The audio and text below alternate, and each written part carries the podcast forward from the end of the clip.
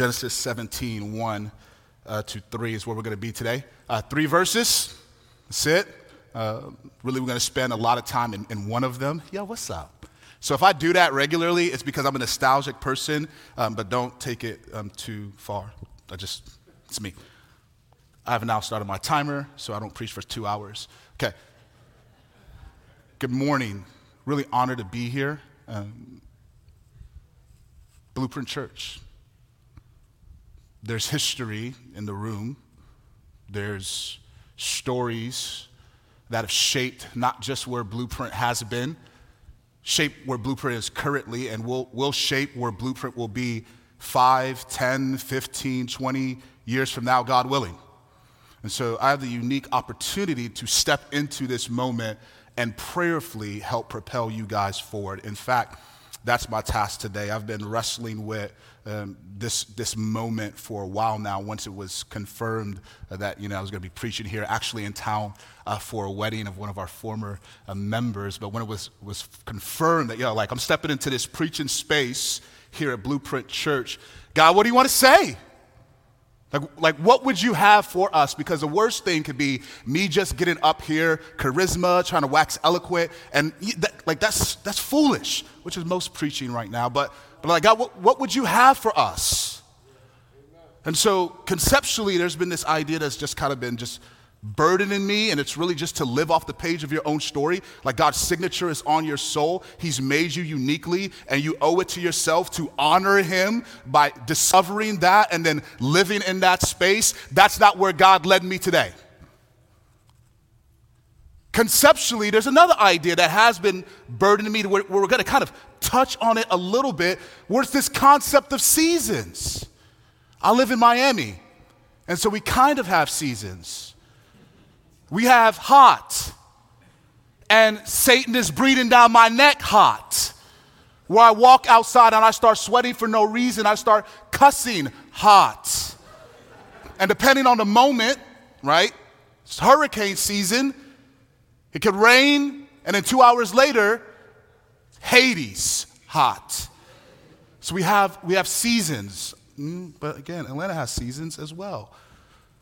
And just like there's seasons in the world summer, spring, fall, winter, somewhere in between there's seasons to life. This is, this is Ecclesiastes chapter 3, where, where, where the, the, the preacher, the, the teacher, the leader, he, he talks about there's a time for this, there's a time for that, there's a time for this. And what, what, he, what he gets at is the reality that there are seasons to life. And here's what I know that you know you don't get to choose the seasons that you're in. Some seasons choose you. And regardless of whether you choose the season or the season has chose you, AKA, nobody woke up March 2020, you know what I want to do. I want to exist in a global pandemic for the foreseeable future. That's a great idea. Like, nobody did that. And so we know that some seasons we choose, but by and large, seasons choose us. And regardless of whether we choose them or they choose us, we have a responsibility to navigate the seasons of life well. And so Blueprint is in a season, period. I am an outsider, and I know that you guys are in a season. And so there is a burden to say, what, what might it look like to step into this space and through the Word of God, maybe help Blueprint navigate the season that it's in? Well, but in order to do that, you actually have to determine the season you're in. And I'm not here on the ground level, so I can't help with that fully. Does that make sense? But here's the reality regardless of what season that you're in, the opportunity God places in front of us is to grab hold of the goodness of the Lord. And so, the burden I have today is to push us into that space, to move towards something more excellent and noble than what I have seen consistently in our global season, COVID, and then even culturally in certain places, Atlanta, which is this ungodly move towards a disconnected, disembodied spirituality where activity for God is confused with closeness with God, where proximity is confused with intimacy. Fam, I used to live down the street, 64 Boulevard. First of all, what happened to the 04 Ford? I just, I'm like, oh my God, amen for gentrification. But can't afford to live here now. Some of you can, and that's okay. God has set you up for a reason. Nevertheless, nevertheless, me and my kids, we went to the MLK house, and I realized I lived right next door to the MLK house for like three years and did not step foot in it, not one time. You could be close, you could have proximity to certain things, but that doesn't mean that you're necessarily connected or you have intimacy with it. And disconnected spirituality looks like proximity with no intimacy. I'm pushing against all of that today. And Genesis helps us to that end, to move us towards something more noble, more excellent, more necessary that I believe will lead Blueprint in an excellent way. In the season you guys find yourselves in, however you define that, hopefully rightly, for the future God would have for you, which is ultimately with Him, life from presence. And so that's Genesis 17 uh, three verses, one we're really going to emphasize, and the movement of our time, the movement of our text towards that end of really just grounding us in something more noble, which is presence with God. There's really, I'm going to look at a few things. We're going to look at a few things together. First, is we're going to look at this when dynamic, which does speak to seasons. It, it, it, shows up in the timing of it all. And then we're going to look at the words God says to Abram the imperatives that he gives Abram. And then we're going to close with Abram's response to, to God. And so I'm just going to explore this text the when, the words God gives, and Abram's response to God, and then we'll um, be done and let the fathers go get full off of whatever barbecue is happening right now. Happy Father's Day to you, Juneteenth. Cry freedom to us all. Read with me. Um, John 17, 1 reads like this When, when Abram was 99 years old, the Lord appeared to him, saying, I am God Almighty. Live in my presence and be blameless. I will set up my covenant between me and you, and I will multiply you greatly. I'm going to frustrate some of us because you may be familiar with Genesis 17, and so you may be like, can we get to the rest of this chapter, this circumcision dynamic, things of that nature? The answer to that question is no. Not because it's not necessary, but because it's not where we are currently. And so preaching is meant to be supplemental.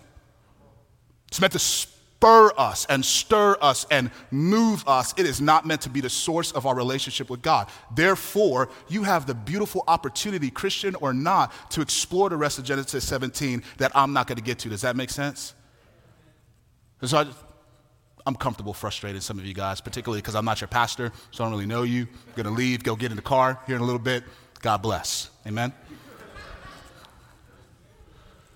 But Genesis 17 is critical for how we're meant to understand the relationship God wants with people. The, the, the depths here are what they are. They're, they're beautiful, they're dynamic. They've, they've, been, they've been sending me this last week, particularly. Had this conversation with a few of our close friends, few of our leaders at our church back in Miami.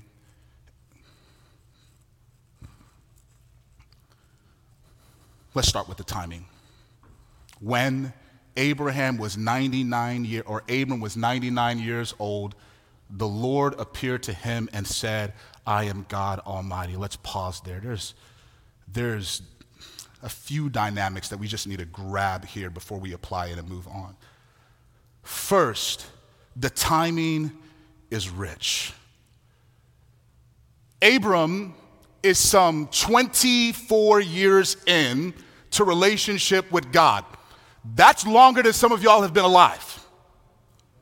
That's longer than the average age of our church back in Miami. And so he has history with God. Genesis chapter 12, God calls this man, calls him out for where he was, and, and says, Man, I'm gonna give you a, a place. I'm gonna, I'm gonna make from you a people. I have a promise for you. I have purpose for you. Go. Abram says, Okay. And he starts going, responding with faith and obedience. God shows up again. Genesis 15 makes this covenant with him, this unique relationship. We're going to get to, to that in a little bit. Genesis 16, some 13 years later, Abram's like, you know what? God's not moving fast enough. His wife Sarai is on the same page. Like, where is God at? God must need our help. And so, so they, they, they attempt to help God accomplish his, his purpose their way. Does not work out well. But for some 24 years, Abram has had relationship with God.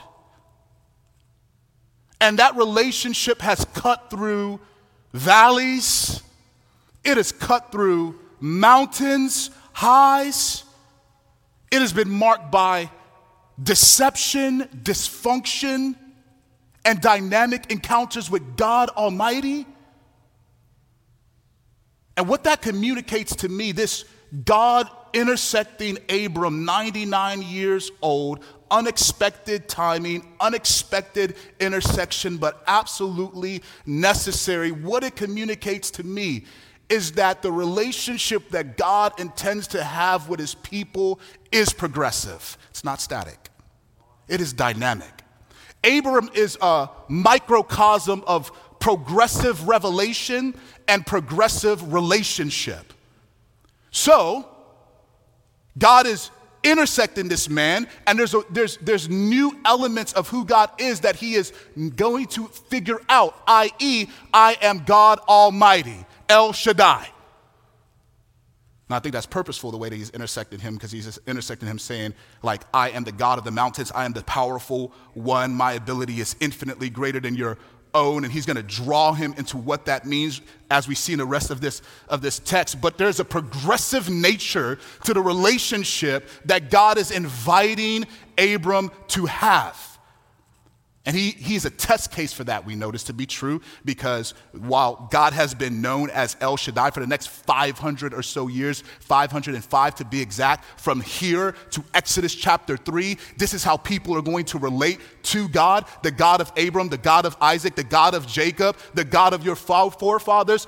El Shaddai. And then what happens in Exodus chapter 3 is significant. It is Moses now being called by God. And then Moses asks God, Well, what's your name? Mashemo, i.e., not just what do I call you, but tell me what you're like, what's your nature. I kind of understand you as the God of my forefathers, but you kind of seem like you've been distant for a while. Uh, thus, we're in slavery. And so, like, who are you?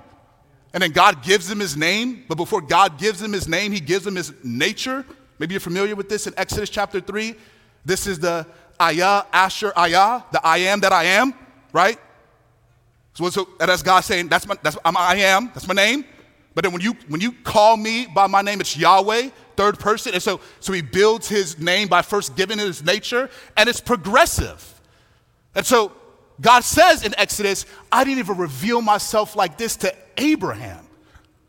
And then he's going to drag Moses deeper into who God is. Exodus 34. After Moses has said, he really interceded on behalf of the people of God. And, and, and, then he makes this daring, bold request of God God, show me your glory. And then God begins to say, Okay, I'm going to show you my glory. And what's powerful about this scene is it's not the splitting of the Red Ocean or the Red Sea, right? It's not the raising of dead people. It's not the opening the eyes of the blind. It's just God telling Moses about himself. You want to know my glory? Cool. The Lord, the Lord, Yahweh, Yahweh. And he starts to go into the depths of his character. So I gave you my name in Exodus chapter 3, a unique way where you can start to relate to me. And I'm building out what that means, Exodus 34. And then you get the rest of the Old Testament, God building out that character that he mentioned in Exodus 34 merciful, abounding in steadfast love, full of hesed, faithful, loyal interaction with my people. And then you get to Jesus in John 1:14, where it says the word became flesh and dwelt among us and we've beheld his glory. We got to see all of who God was in a unique way. And then what's said of Jesus is in Hebrews that in, in past times, God spoke to us through our forefathers and to, through the prophets, but in these final days, these last days, He's spoken to us through Jesus Christ, who is the exact radiance of His glory. The decisive revelation of God, but what you see is there's a progressive nature to it. And even the disciples who walked with Jesus didn't fully get it until after he died and resurrected. And they're like, oh, yeah, that makes sense now. What we see from the beginning as it relates to this timing is there's a progressive dynamic to the relationship God wants with people. It is not static, it is fresh, it is movement. Now, it cuts through circumstances that are challenging, it cuts through circumstances that are more celebratory, but it is always on the move. It is not stationary. The timing does it for me. Now, let me apply some of that as it relates to this when dynamic. When Abram was 99 years old, the Lord appeared to him saying, I am God Almighty. This was unexpected from Abram's standpoint, but it was divine. In fact, it makes sense. Um, what, what we're meant to see at the end of like Genesis 17 is Ishmael is 13. So if you're familiar with Jewish culture, you know that 13 becomes transitionary, right? That's where boys become men almost. So there's going to be a unique way Abram is now going to relate to his son in terms of, okay, man, you're, you're, you're, the, you're the promised one in my eyes. And so, so now you're going to move towards just son, but how can I set you up as keeper of the promise? And God is intersecting this man. It's like, that's actually not going to be him, right? But Ishmael is a statement of Abram's unbelief. We talk about the Abram story, if you're familiar with it, if you've been a Christian for any degree of time, maybe you have been a Christian for 24 years. We talk about how Sarai kind of was like, What's going on? How about you just take my servant slave woman and let's have this surrogate situation set up? And then we crush Sarai. When I, like I could just imagine being Sarai if you, if you currently are dealing with infertility, so days like Father's Day and Mother's Day, they don't, they don't produce any degree of joy in you, just sadness and reminder of inability. These days are tough, right? But if you've, if you, if you've battled with that and, or you're currently experiencing that or you have friends who've experienced that, you know who gets the worst end of the infertility dynamic? It's actually not the guys. It's often the woman. Part of that is because of the way that we treat motherhood as the epitome of womanhood. And so your, your main goal in life, woman, is to just be a mom somewhere, and that's like, that is so dangerous, destructive. But I just think about Sarai at the time saying, well, just take, take, take my Egyptian slave and Abram does it and it works. And just the way she has to now wrestle with herself. I guess it really was me. I guess I was the issue.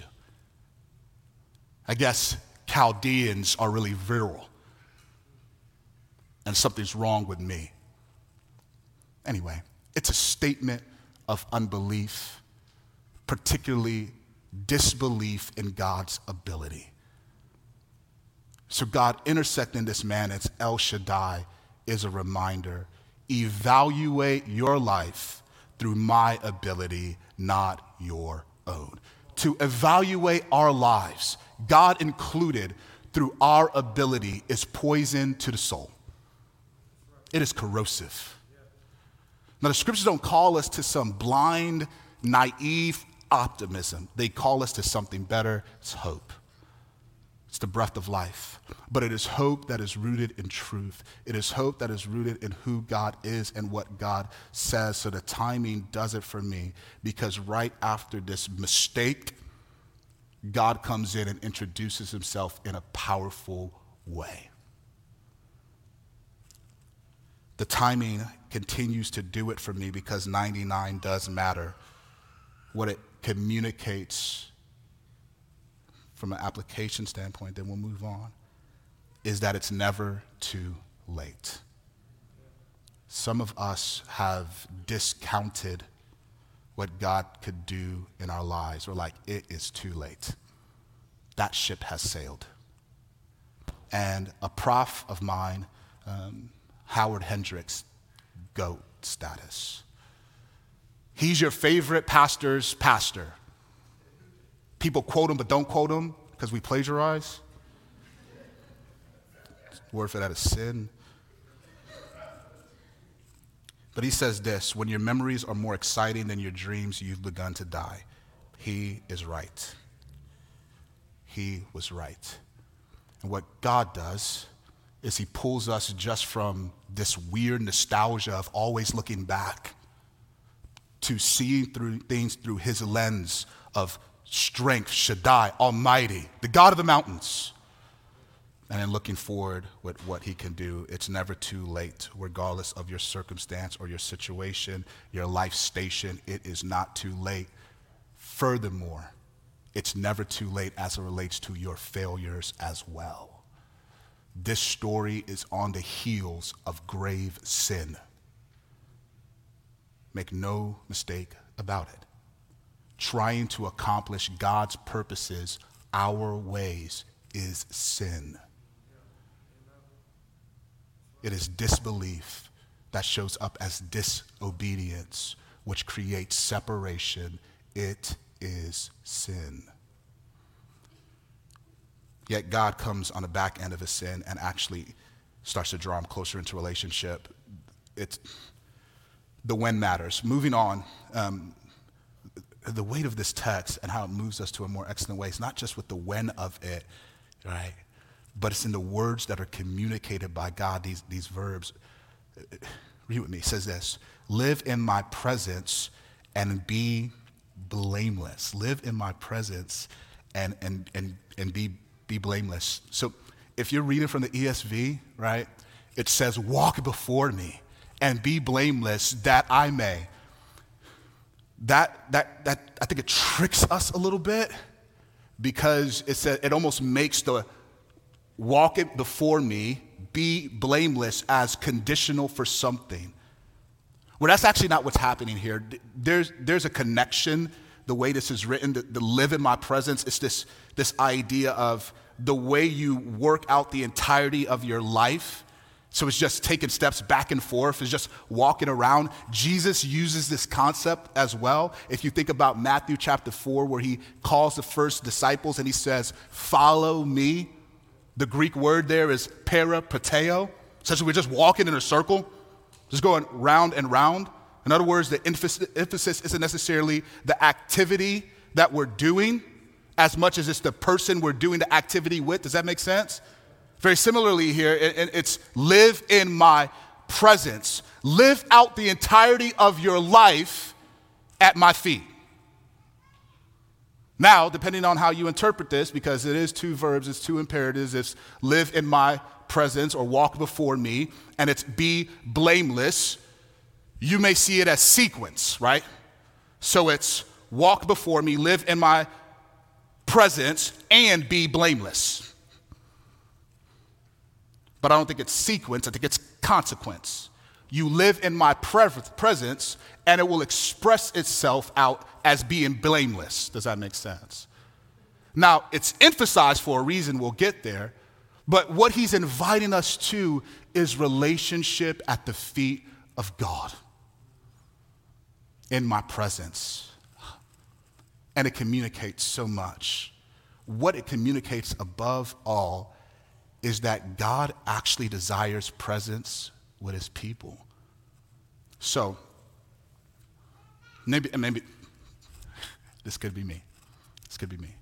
But Somebody invites me to a function, a kickback. Do y'all know what a kickback is? Is that urban colloquial? So somebody invites me to a function, a whole situation. First question I ask is, who's going to be there? Right? Because depending on who's there, I may or may not be going. That's one. Two, depending on who's there, that's going to determine that if I go, because I might not, but if I go, am I driving or am I riding with you? Because I may want to leave when I want to leave. Does that also make sense? That's me, being honest. I mean, that may be you. Welcome. But what that communicates is there's certain people that I'm really just tolerating. Right? So I'll go there and I'm just going to kind of just be there. I'm just tolerating. Oh, I don't really want to be here. And then because I'm just kind of tolerating a person or I'm tolerating the circumstance, I'm really waiting for who I want to show up to finally get there. And it, it comes out in conversation when you're having small talk and you, you like you're having like different conversations in your head because you're like, I'm really not really like talking to you, although we're exchanging words, you know? But I'm really like, oh man, I just gotta wait you out until such and such gets here. And hopefully saves me from this conversation in Jesus' name. Welcome to pastoring. I'm saving you, you're welcome. I can speak, I don't have to. Does that make sense? When I see this, this, this communicates how much God is the opposite of me and how much He is the opposite of us. This invitation to live in my presence communicates desire and want to, not tolerating. It means that God's not waiting for somebody else to get to the party to spend time with you. Now I understand where two or more are gathered, my, my, I'm there. That's a unique expression of manifest presence. Is why these moments matter, even though we take them for granted. However, that is not to like steamroll the reality that God has sought you out by name, human and desires presence with you personally, uniquely, Christian. This is Genesis to Revelation. I'll read and then keep it moving. Like, Genesis 3 8. So even in the midst of their sin, here's what happens. Then the man and his wife heard the sound of the Lord God walking in the garden at the time of the evening breeze. Other translations say in the cool of the day. And they hid from the Lord God among the trees of the garden because they were ashamed, obviously. However, the fact that he's walking in the garden in the midst of the day shows that this isn't a one time thing God does. He's been doing it. It's like God is doing his normal routine. They're not responding normally because of their sin. Nevertheless, God is after presence. God is after presence with his people. This is Exodus chapter 40. We've been going through Exodus as a church, and it is glorious. And what you see, even at the end, with the construction of the tabernacle, the tent of meeting, the place where the fullness of God dwells, it is for presence.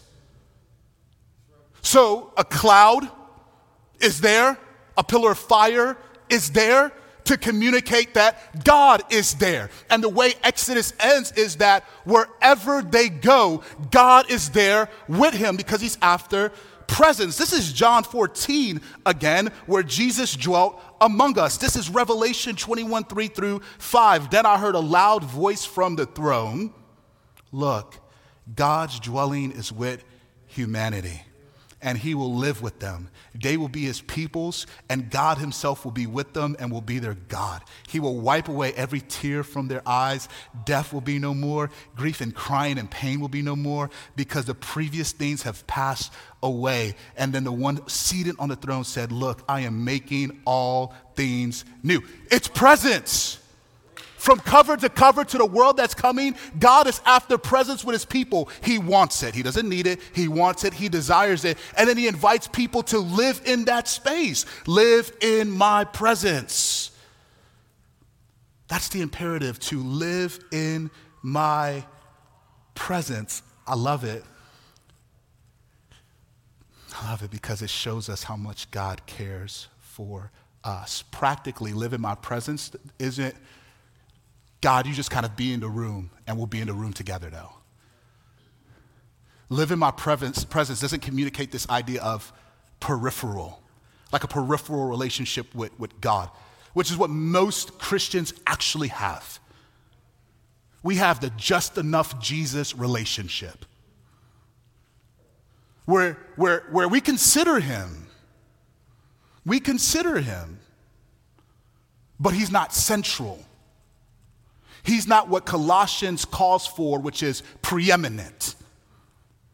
First before any, chief among all, central being the primary focus and frame of reference. We understand this idea practically. That if you design a room, interior designers, if you're in here, amen, all of us kind of dabble in that. Look at your living room, and usually what happens is what's central in your living room is the television, and then you arrange your furniture around it so that it's optimal viewing for everybody, right? And Jesus is saying that's, that's the idea of central. It is, it is focus and it is frame of reference. And when he says live in my presence, he's saying that's, that's what it means that I am central. I'm not peripheral. I'm not just in the room. I'm, I'm, I'm centering your entire life. Live in my presence. It's an invitation to cherish and not merely consider. It's an invitation to take Psalm 73 as our own. Who do I have in heaven but you? And I desire nothing on this earth but you. My flesh and my heart may fail, but God is the strength of my heart and my portion forever. It is to cherish him so deeply that he dictates every single aspect of our lives. Be blameless. Be blameless. Now, that blameless, that, that, that, word is the same word used as it talks about the, the law of God, Psalm 119, that the law of the Lord is, is perfect.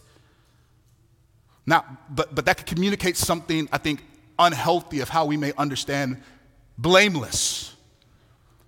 This is the build out of a concept in Jewish culture called Kiddush Hashem, to honor the name. That to be blameless before God is to pursue righteousness.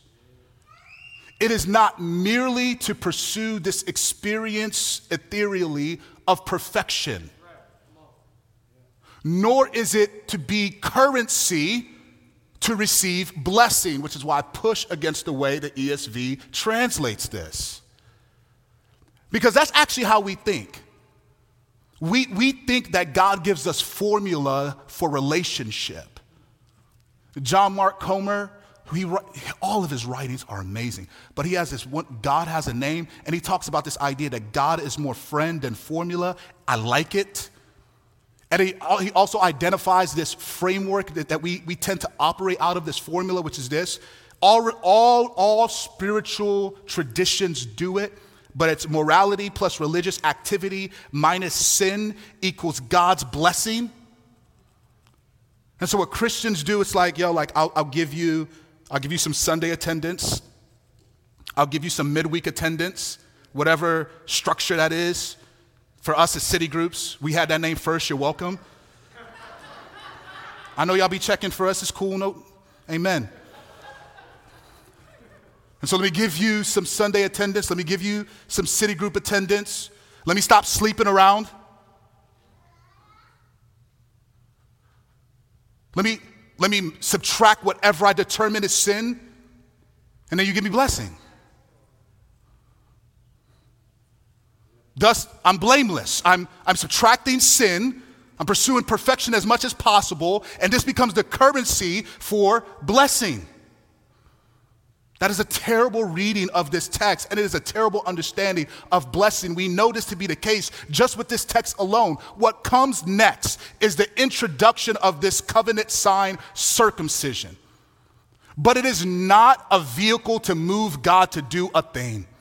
Is an expression of faith because this covenant was first given in Genesis chapter 15. And maybe you're familiar what happens in Genesis chapter 15. God meets Abram again and Abram is struggling. God, how will I know that you're really for me? How will I know that you will fulfill all the promises that you've made? And then God says, Guess what we're getting ready to do?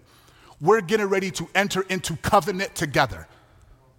Something more legally binding, than a contract, but more relationally excellent than a marriage, even though that's why we talk about marriage as covenant. And he says, We're entering into this together. And he says, We're going to enter into what is a suzerain vassal covenant. It's a covenant that usually between kings or people of prestige would enter into the people that they serve. They should serve, but often they abuse. That's what power does when it corrupts. And so the way Genesis 15 reads, and, and, and Abram knows what's happening.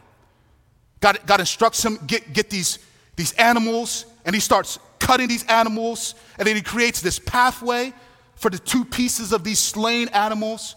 And Abraham understands, okay, I know what should happen next, because this is a suzerain vassal covenant. It's between somebody of prestige and repute and somebody less than. God is obviously more prestigious than me, and I'm less than him. And so the person of less notoriety and less nobility, they would walk through these two pieces, the flesh ripped, and as they're passing through it, what, what, they're, what they're doing is they're making a statement that says, if I do not fulfill the terms of this covenant, would it be done to me as it was done to these animals? So if I don't fulfill the terms of this covenant, slay me. And so Abram is ready to do this. He's ready to walk through. I'm about to make it. Look, me and God, we're going to be in this binding agreement. It's going to be beautiful. And something unique happens. Abram doesn't pass through a smoking fire pot passes through. Cloud, fire, the presence of God passes through, saying, Abraham, you sit down somewhere. I am so determined to be relationally connected to you, to fulfill my promises on your behalf for your good and the sake of the world, that I'm gonna pass through. And when you fail, I am going to bear the consequence, not you. So when we have that set in Genesis 15, we know when Genesis 17 comes on the scene and it's now the sign of circumcision, it is not God undoing what he said. It is God inviting Abraham to deeper faith. Expressing blamelessness, which is the pursuit of righteousness, the expression of faith, not a means to corner God into blessing at all. It's pursue righteousness, it is honor the name. But it's not just pursue righteousness as it relates to good deeds and love and service that are statements of human dignity and statements of God's glory. Psalm 89. The throne of heaven, its foundation is righteousness and justice. But pursuing integrity forces a confrontation with our sin. So being blameless forces confrontation with personal sin. I have a sweet tooth. It doesn't help, you know, there's no layers in Miami. Um, but I also realize um, genetically, I think you could pass the sweet tooth on. My kids also have a sweet tooth, all three of them. So I like Starburst, Sour Patch Kids, things of that nature. Don't travel as much anymore because we've been in a global apocalypse.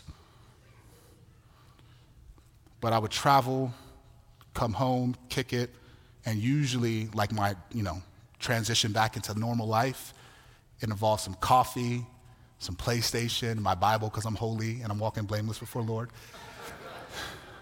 and some Starburst. So I'm in my office one day. I have a bag of Starburst. I set it down. True story. I leave for a little bit. I come back, and my bag is empty. And I'm like, I didn't do that. I didn't do that. So I start investigating. And because, you know, I pay the bills in my house, I could go in any room I want in my house in Jesus' name. So I start investigating. And as I'm investigating, I see a trail of Starburst wrappers. I kid you not. And this trail leads to one of my kids' beds. I'm not gonna name them, they're here today. And I'm like, you jerk. Like, and you did a terrible job. You, like, why, why not just throw the wrappers away? And so there's this bag, this, and I'm so angry, yo.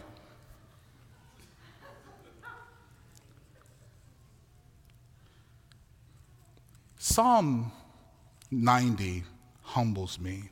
It reads like this You have set our iniquities before you, our secret sins in the light of your presence. What I have seen over and over again, pastorally and personally,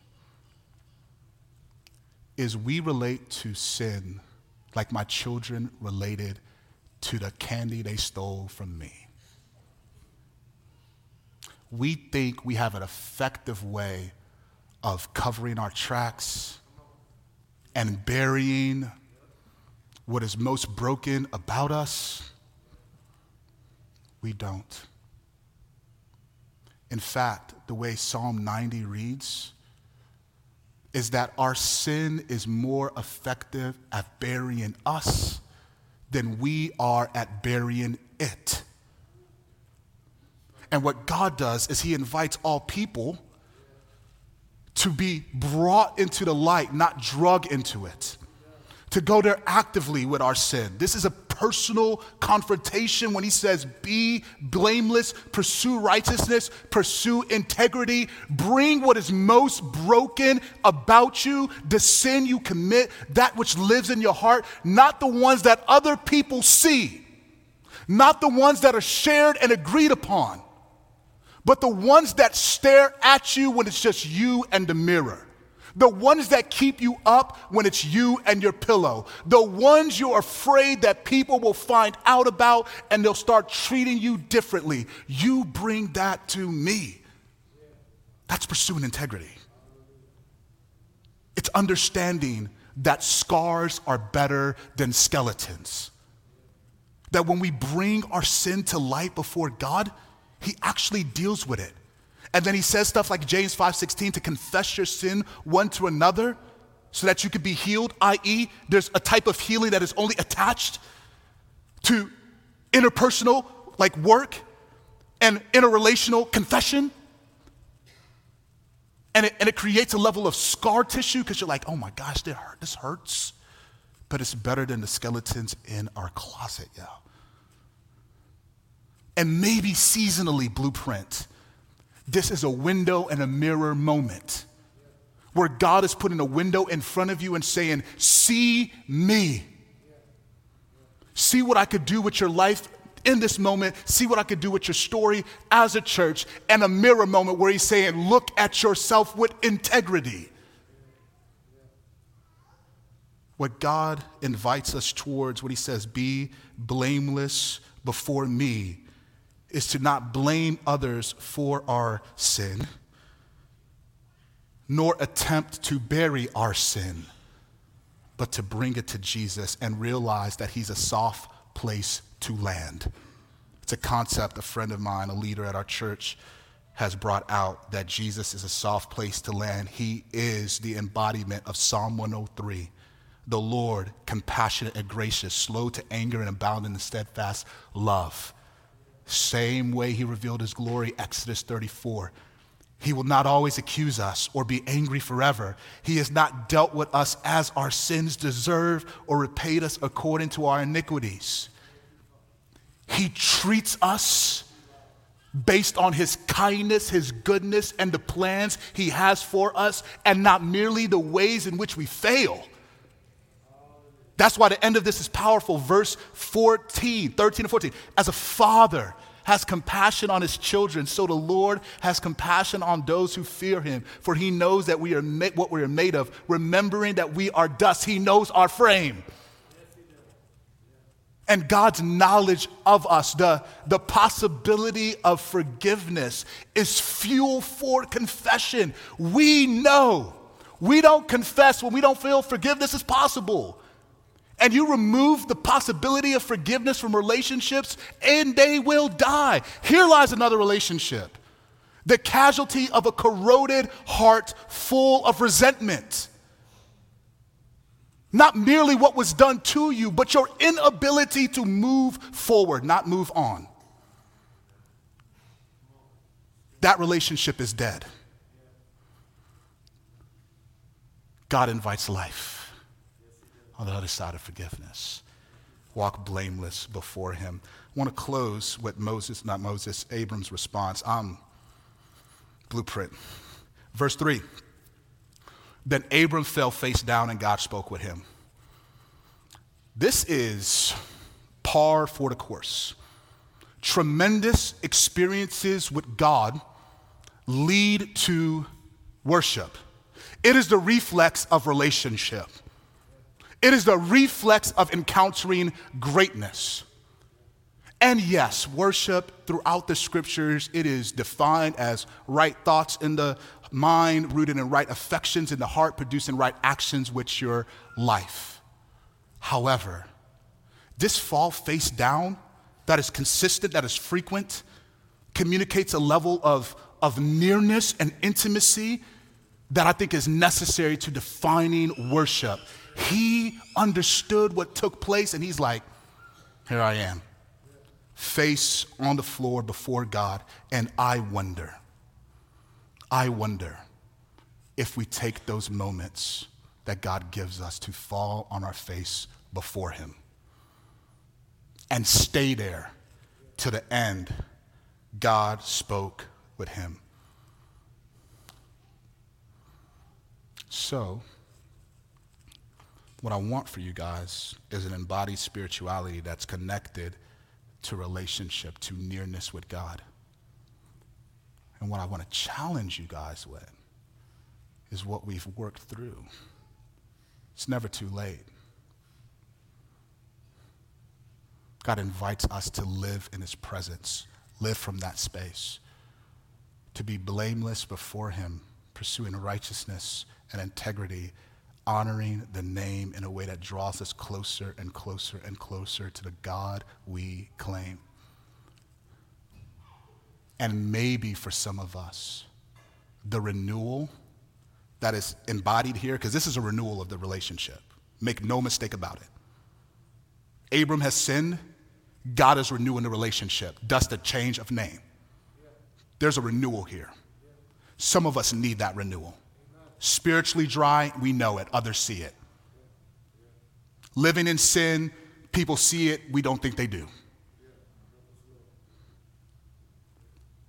Maybe if we have this moment, or we say, I'm just going to go get before you, God.